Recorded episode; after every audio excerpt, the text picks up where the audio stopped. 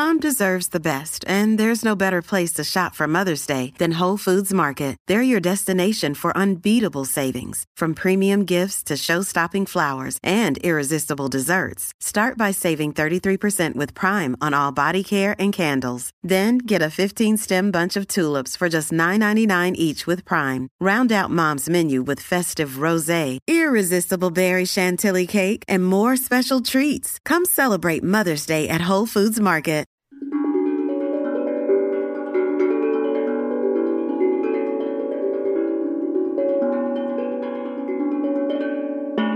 Hi, I'm Alyssa Milano, and this is Sorry Not Sorry.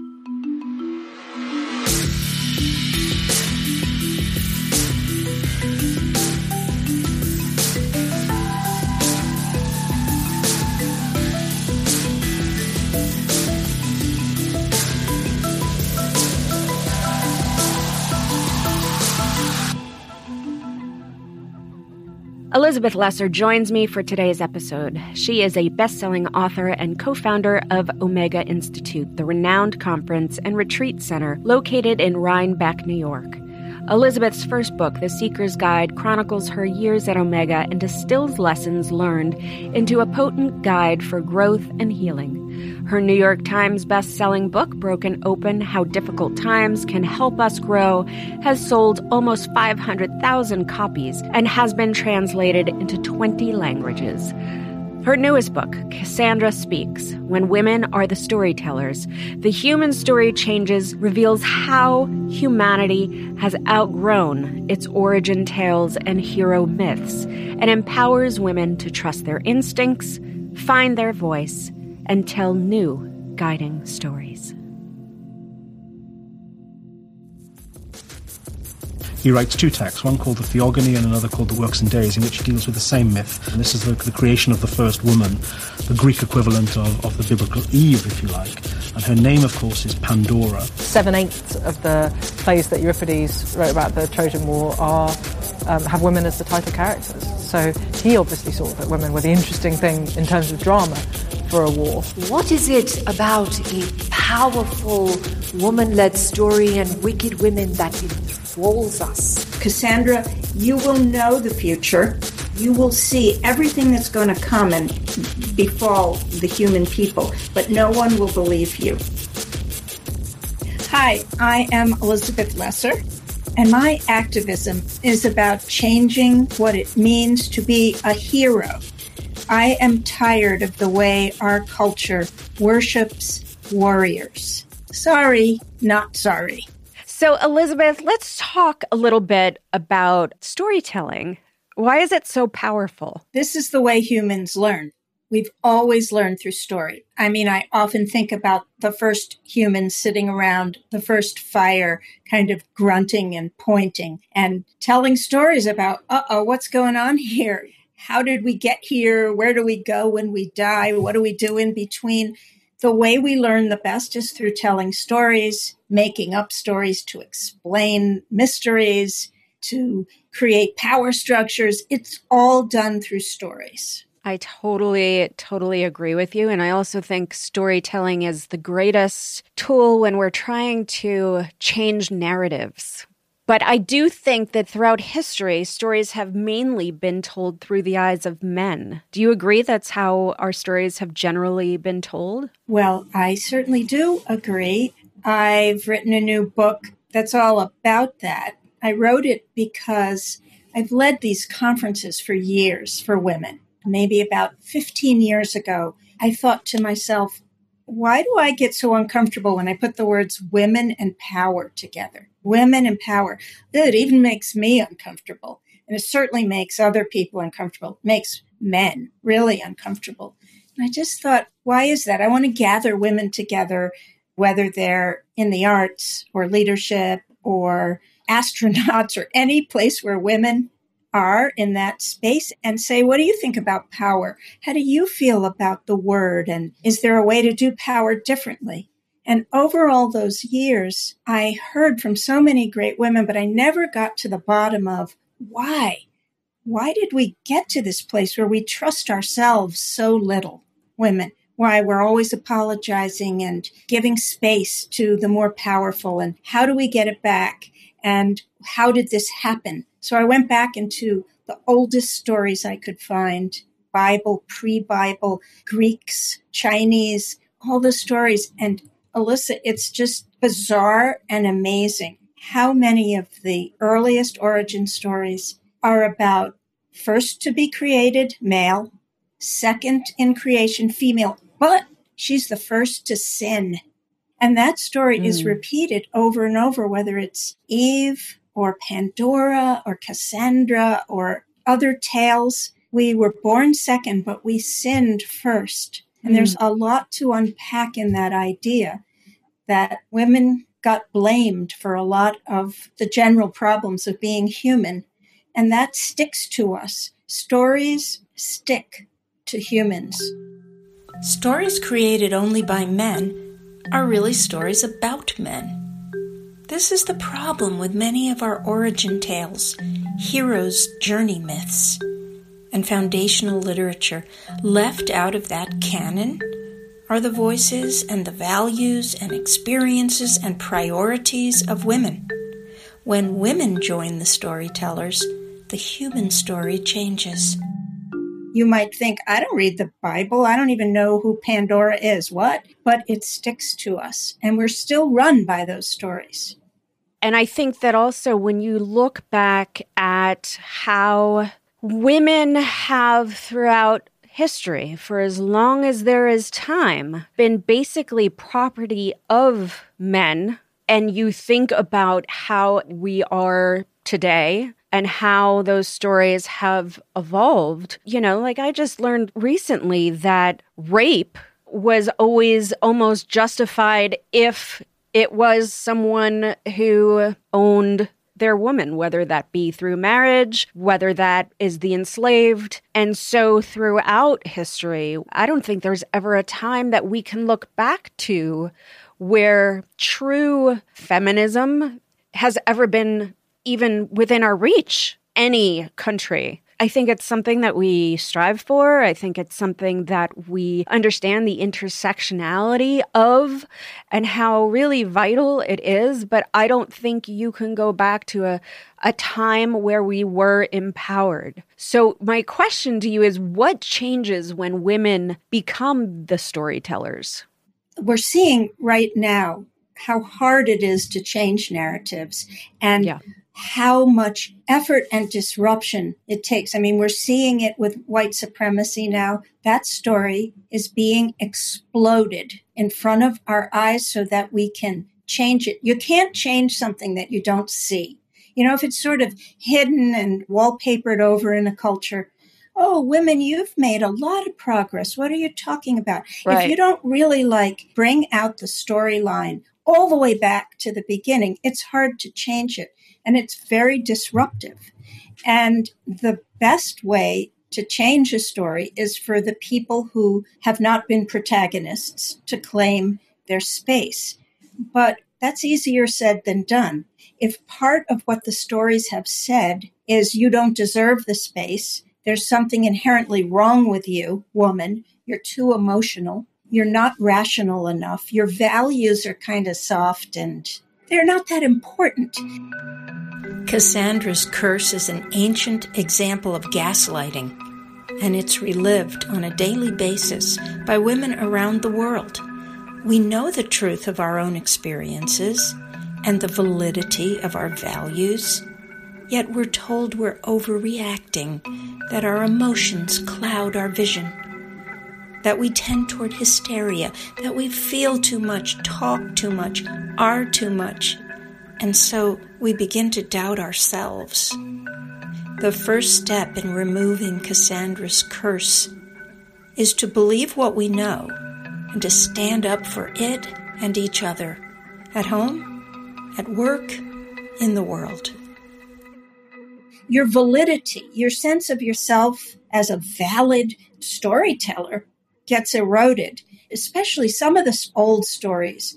Let's talk about some of those. Let's start with Eve. If we look at the story as it's told, Eve broke the rules and got humanity kicked out of paradise. and visited labor pains on women. I mean, what would she have to say about all of this? Well, when Eve was a person, let's pretend it's not just a story, okay?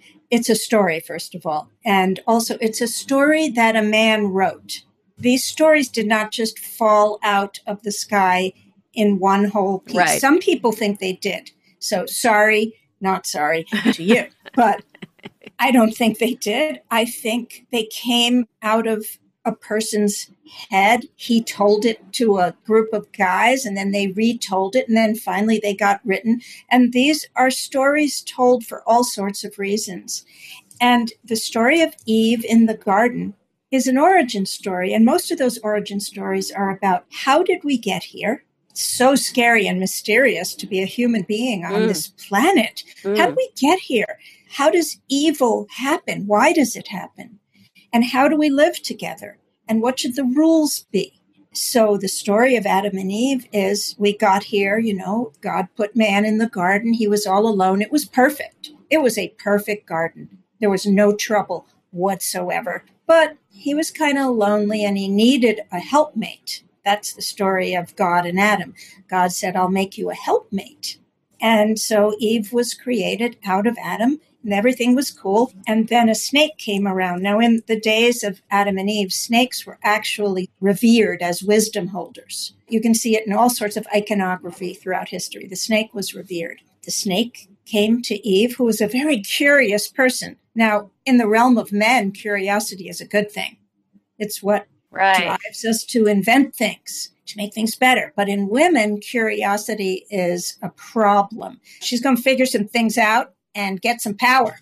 So we don't like this. So the story goes Eve went and followed the snake, and the snake said, Hey, eat this delicious fruit. Not only it delicious, it'll make you wise. And Eve said, But God said we would die if we ate it. And the snake said, No, you won't die the part of you who is no longer wise and childlike, that part will die. But you will go on a hero's journey, like all the men in the Bible go on. All of them. They all have a problem, they break the rules, and then they go on a journey and they grow wise.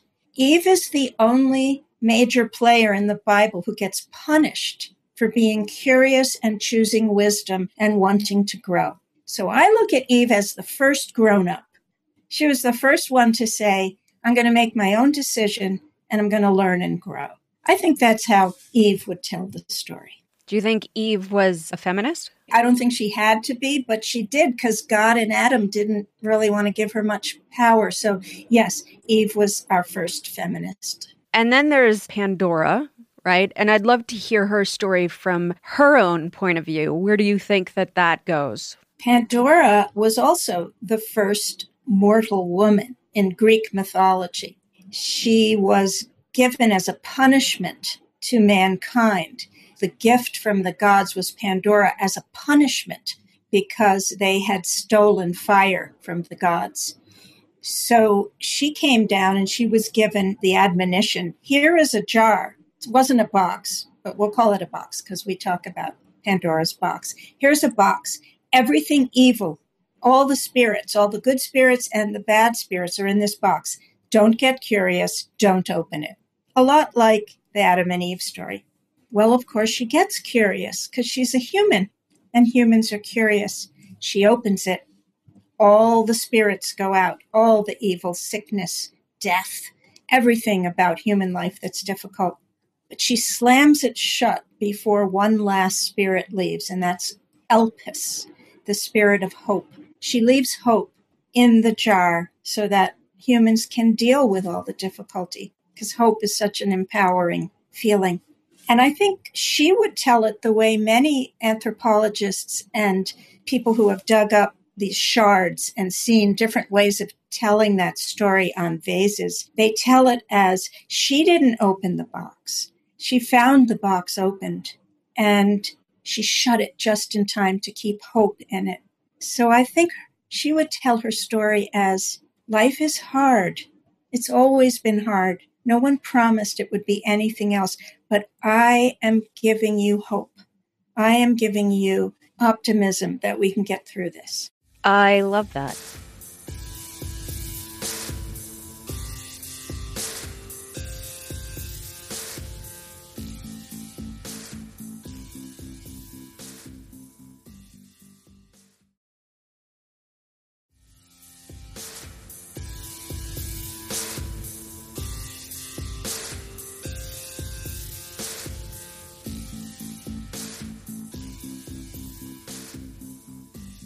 Of course, there's Cassandra, who is the titular focus of your book, Cassandra Speaks. What feels so authentic about this is that when she spoke the truth, nobody believed her.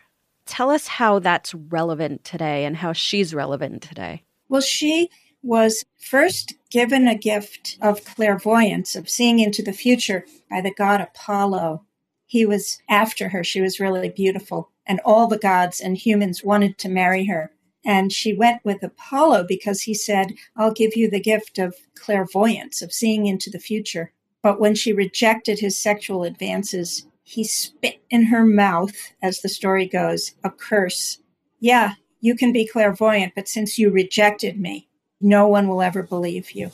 So she went through her tortured life predicting everything that was going to happen to her people, all the wars, the sacking of the city of Troy, the death of her parents and brothers. She saw it all, and she'd say, This violence, this warrior mentality, it's going to kill us all. Stop. Mm. And they would all say, You're crazy, you're emotional, you're overwrought. No one believed her.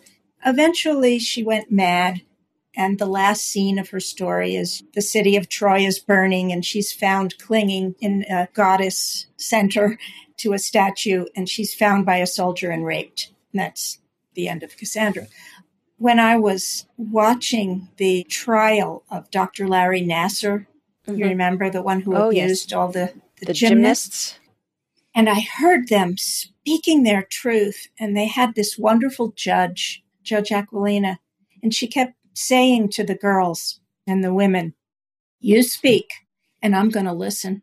And I'm going to be the first adult who ever really listened to you. And I'm going to believe you. And I'm going to take you seriously. And I'm going to make that man sitting in the corner listen to you and take you seriously.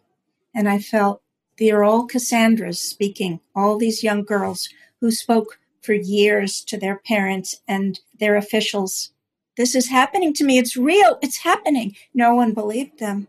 And oh my goodness, we have seen over the past few years so many Cassandras, so many like you, like Tarana Burke, like all the Cassandras speaking now and saying, this happened. And guess what? It's going to keep happening unless we do something. Stop gaslighting us. Stop making us feel we're crazy. This is true and real. And I feel it's not just our personal stories we see something that's going on in the world, we feel it. Humanity has come to the end of a long, unbalanced era, one that started thousands of years ago, one that has been both creative and destructive, but one that has run its course and is running away with our future. Women know something that the world needs now. We know it in our bones.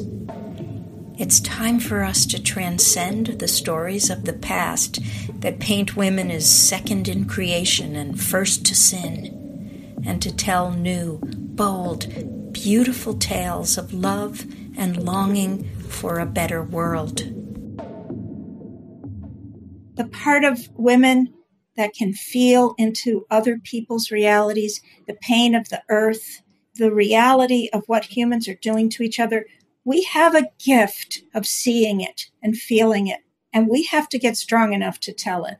I could not agree more. And when we use myths and stories to tell our story and move our culture forward, it's pretty miraculous. But I think about what impact removing the point of view of women from our storytelling has had on humanity. What do you think about that? Well, I remember when I was so excited that Wonder Woman, the film, was going to come out. Yeah. Like, yay, yay. I'm happy whenever a woman is a protagonist and a woman is a director and a writer. But I was also kind of disappointed because it's not just the storytellers and the protagonists that I long to see change. Mm-hmm. It's the storyline that, like, the way we change the ills of the world is by kicking ass while looking hot. I know people might feel, oh, come on, lighten up, enjoy a good old film. But I always feel like we've missed an opportunity yeah. when we don't tinker with the storyline, that there are other ways to push the dial of change than violence and blow them up and car chases. I think it's so brave and courageous. Like, what if Wonder Woman just got everybody off the World War One battlefield and said, okay, sit down with me. I'm going to feed you delicious food. And I'm going to teach us all how to talk to each other, how to listen, how to share resources. We don't have to do this through war and battle. That might sound boring to people. I am interested in making love muscular and talking cool. I'm interested in it being super cool and not seen as some kind of like Pollyanna thing. Right, where we are looked upon as less than if that's how we feel. But I think that that's what living in this male dominated point of view has done to even our female storytelling. I also think that feminism requires like this radical reconstruction of society. And until that happens, I don't know that storytelling changes. I don't know if point of views change. I mean, are there cultures which tell their stories from a female centric point of view? And if so, how are they different? Well, you have to go way back into prehistory. And a lot of that then becomes surmising what happened. And there are a lot of anthropologists who say there were female centric societies led by women goddesses. You know, when you go into the caves in southern France, I've done that. And the pictures on the wall are fertility goddesses, women with large breasts and big bellies. And it seems that that indicates they were worshiped. But ever since written history, which is what we call history, and there was millions of years before that, it's been the men who are the storytellers and it's the dominant right. value system has been one of aggression and violence and war. So historically, maybe there was a time. It doesn't matter to me anymore. If the earth is going to be saved and if culture is going to change, I believe women are going to have a primary place in changing the storyline. And I really do think it's up to us. And it's a catch 22. Can we change the stories before the culture changes, or does changing the stories change the culture? Well, I think if you're looking at something like movements, we are changing the culture of sexual misconduct, assault, and harassment first before we are actually changing anything in policy, even. We are controlling our own narratives slightly more, but I still think that we are telling the narratives or explaining our stories knowing that we're telling them to a male dominated society and that there does have to be a little consideration for that. Because I do think, in a lot of ways, we've got to enlist men into this fight and have them as well. Both women and men have to want to change if we want to change the story, especially the story about who raises the children, who cares for the home, for the aging parents, for the emotional well being of the community. Men in this century are going to have to want to change as much as women wanted to change in the last century. They will need to see that change not as a duty, but as a benefit that will bring good things to their lives and to all of life. We can't just be telling these stories to each other. I mean, we can, but I don't know that that gets done until we're not in a male dominated society. Well, there's going to be, as usual, so many streams of the fight and the creativity coming yeah. from all different directions. I have a particular slant on it but I know it's just one slant. I mean, the intersectionality right now is so exciting and so necessary. So I'm aware that I'm one kind of woman with one kind of history. And the thing you say about men is so important. And I see a lot of hopeful change in men. I especially yes. see it in younger men. I see it in fatherhood. The mm. way fathers are changing and becoming full fledged parents and not just babysitters who help mom every now and then. Right, exactly. And then want a cookie for it. I, I have three sons, and each one of them is as involved in their kids' lives as their wives. And it's incredibly moving and exciting to me because Gloria Steinem always said equality starts in the home. And I agree. It starts with not just women becoming stronger and more aggressive and taking power. It starts with men also getting in touch with their softer side and being proud of it. About little girls being called a tomboy, feeling proud, but a little boy being called a sissy, feeling proud too. Girls feel a sense of pride if they're called tomboys. Women feel accomplished when they join the ranks of male endeavors. Can boys be raised to feel pride when they exhibit qualities considered feminine? And if not, why not? Why is a tomboy exalted, but a sissy is a source of shame? What does this say about our culture's deepest feelings about women?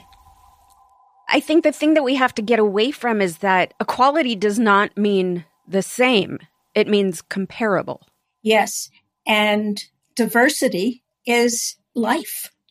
So it's what's so important to me in the world of gender now is that there are many ways to be a man, many ways to be a woman. And until we honor and love all humans in all their diversity, we won't be as strong. I mean, in nature, the more diverse an ecosystem, the stronger it is. It's the same thing in our human communities.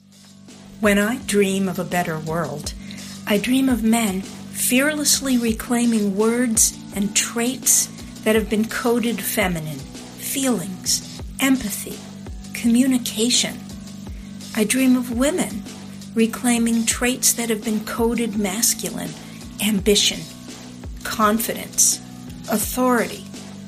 But what I dream of most is women and men mixing it up, blending it all together tempering power with wisdom, giving muscle and prestige to love and nurture.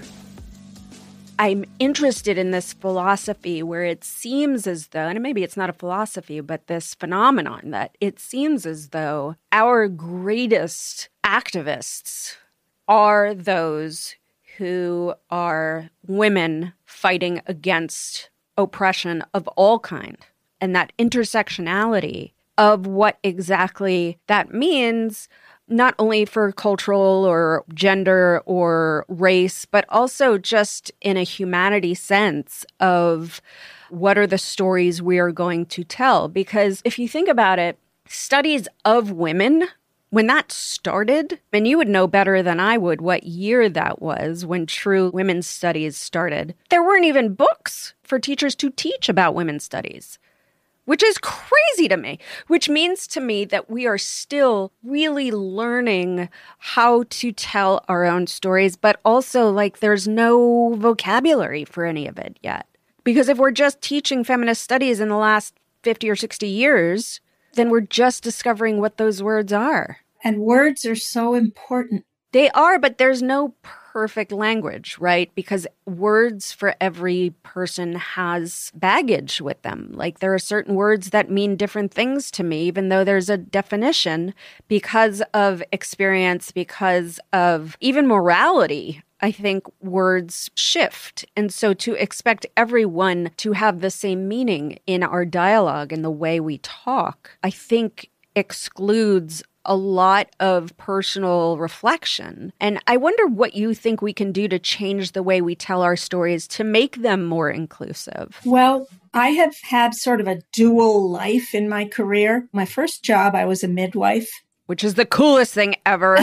and in that job, I fell in love with the female body so that the structures around what you consider to be beauty and function in the female form. I just couldn't abide by them because I watched women doing the most brave and amazing stuff. And definitely to be a young person in the midwifery sphere definitely changed the way I looked at my own body and other women's bodies. In a good way? in a fabulous way. Yeah. In a controversial way and a way that didn't fit with the prevailing culture and still mm. doesn't. I mean, in the book, I tell the story of Galatea, the statue that Pygmalion made out of ivory to worship because he thought all other women were tainted. And I feel we are still under the spell of Galatea. We all are still trying to have this thin, white, narrow, constrained body. And being a midwife made me know uh, the hundreds of women I saw. That's just not what women's bodies look like or are made for. So, yes. I remember just this revelation after I gave birth to Milo and I was breastfeeding and being cuddly with him, and this feeling of like, oh, women's bodies are supposed to be soft so that our babies feel safe and I can't tell you how many times a day I have to remind myself to soften my belly because I am so used to making it hard and sucking it in for pictures and to squeeze it into pants. And I literally have to remind myself, just say, you know what, soften your belly. It's okay. You and me and every single woman on the planet affected by Western culture. Not just Western culture. I mean, Chinese culture has a long history of binding women's feet and expecting women to be tottering, helpless little creatures. So every culture or most cultures have narrowed the scope of what a woman's body should be. So you asked me, how do we change the storytelling so that it's more inclusive of all people and of women's authenticity? I think we're hitting on it now that we tighten ourselves every day. We tighten our bodies. We tighten our hearts. Don't feel so much. Don't grieve so much don't feel so much. Don't talk so much. You talk too much, women. Don't be too ambitious. You're too much. You're too much, too ambitious, but you don't smile enough. Yeah. As a young woman, I thought it was part of my job description to be nice, agreeable, likable, all the time. I feared that if I voiced my opinions too often, people may not like me. I could hear ancient warnings being whispered in my ear. Look what happened to Eve. Remember Cassandra. Don't be like them. Stay small. Be quiet. Be nice.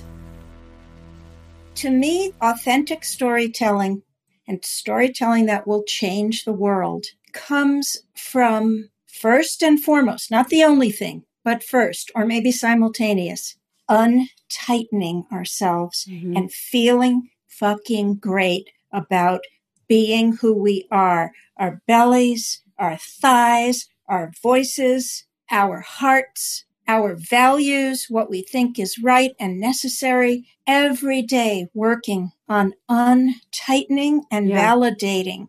And walking into a meeting at work and instead of crossing our legs and wearing our pert little things and our shoes and not talking as much, and oh, I talked too much today. I'm going to talk less tomorrow. I'm going to be nicer. Right. I'll smile more. Instead of doing that, not becoming a slob or mean or mansplaining, but just feeling more at home in who we really are. I think that that also goes to we don't have a lot of women in powerful positions to emulate. So we are really creating and identifying what a powerful woman looks like, how she walks, how she talks, because I think for so often we were made to feel that we had to play the game. We had to be like one of the guys to succeed. So the way in which we lead or the way in which we are CEOs, instead of coming from that place of equality in the sense of sameness, we are coming to it from a place of like, well, I have to be like that dude because the only way for me to get ahead is to be like that man because we don't have the women that lead from a place of service, of softness, of love to look up to, really. So we're defining it. Why I said, yes, I loved Wonder Woman, but I look forward to the day when she's portrayed by a brown, round, kind, sloppy woman who teaches other ways of solving humans' problems.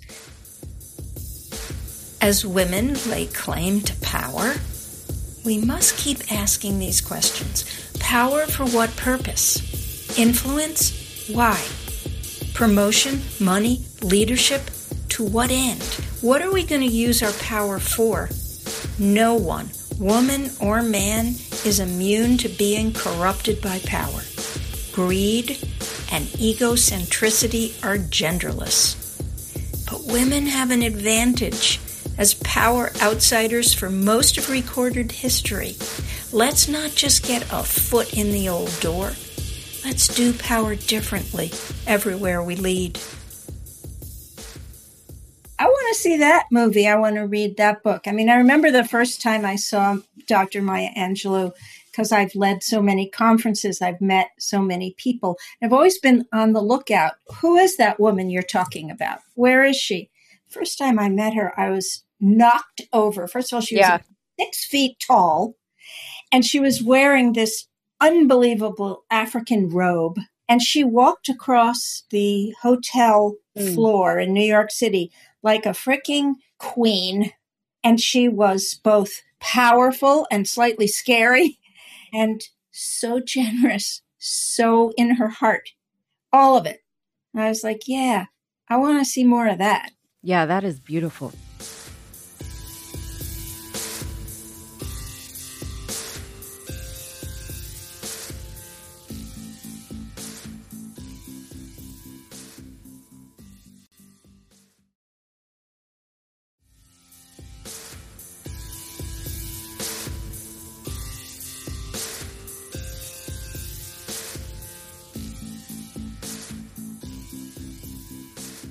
So, in a thousand years, who do you think will be the Cassandras of today? How will future generations tell the stories of what we're living through right now in our present? Well, we're talking to each other in the time of Black Lives Matter, COVID, this election coming up, climate change. I'm sitting right now and I'm looking outside my home window where there's a hurricane. And I think the Cassandras in a hundred years, when we look back, will be the young climate change activists. Mm-hmm.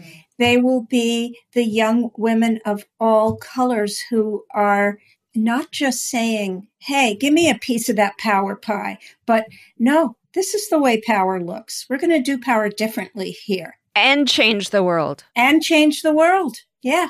And men, the men who are brave enough to be vulnerable and ask for directions and admit when they're wrong and say sorry, just sorry. And there's many men who are doing that. There are there are many men who aren't and there are many women who aren't. And Yes. there are places in the world right now that are so backwards and behind and we are so fortunate even to be able to have the authority that we do. I feel Mhm. such a sense of responsibility since I have so much to give even more. Your book focuses in a bit on the corrupting influences of power.